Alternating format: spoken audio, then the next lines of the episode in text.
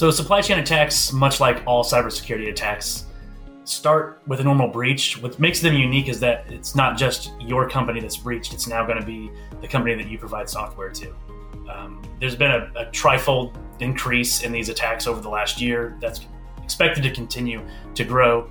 Um, the, the most concerning trend of all, though, is the lack of awareness to these trends. We're seeing the same same increase in all cybersecurity trends upward. Um, awareness is there for most types of attacks, but the supply chain attack in itself just isn't getting the love that we think it deserves. So we obviously produce software ourselves. It's very important for us, for our customers, to know that we are taking the steps that, that are needed to protect their assets. Um, what's also important is we're probably not the only person that our customers are getting software from. So any third party that develops software and sells that software has to be concerned with the risk of an attack being passed along to their customers. Generally, the answer to protecting yourself from a supply chain attack is a zero trust model. Um, there are very specific steps in getting towards zero trust that are higher priority than others to prevent these types of attacks.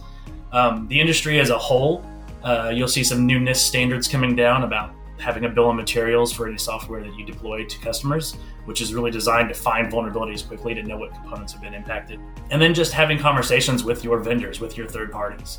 Uh, I don't know if this lands in a statement of work, but you should be having a conversation up front asking anyone who supplies you software if their products are secure and how they secure them.